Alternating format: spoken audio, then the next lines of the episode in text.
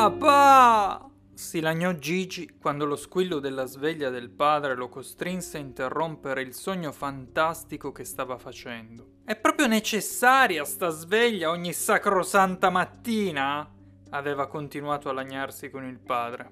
Il ragazzo poi allungò la mano verso il comodino, dove la sera prima aveva messo il cellulare e riattivò internet.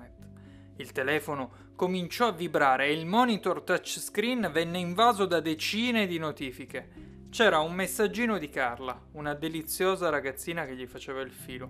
C'erano un paio di messaggi della Lega del Fantacalcio e infine c'erano le notifiche dei social network.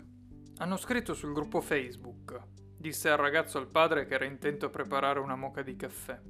Da quando erano in quarantena, gli abitanti del paese avevano cominciato a comunicare utilizzando un gruppo Facebook. Qualcuno lo ha ammazzato, diceva il primo post in cima alla pagina web.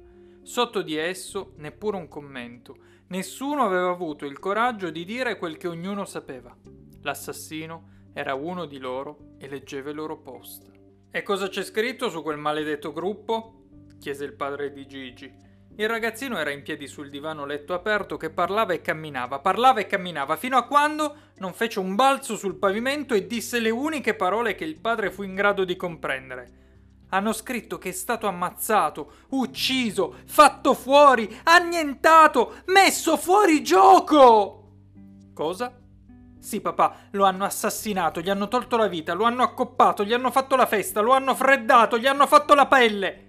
E il pollice della mano destra del ragazzo corse da destra a sinistra lungo la sua gola. In quella stagione non vi erano villeggianti che affittavano quei minuscoli appartamenti e le famiglie storiche della borgata ne approfittavano per godersi un po' la montagna.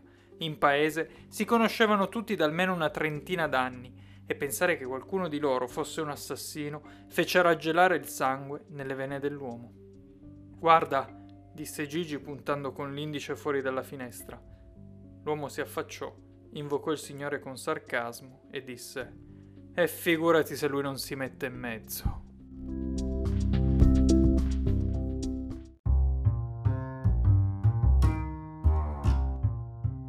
Quello che vi ho letto era il sesto capitolo del Buio e la foresta, un racconto che ho scritto un anno fa durante il lockdown e ambientato in un paesino di montagna.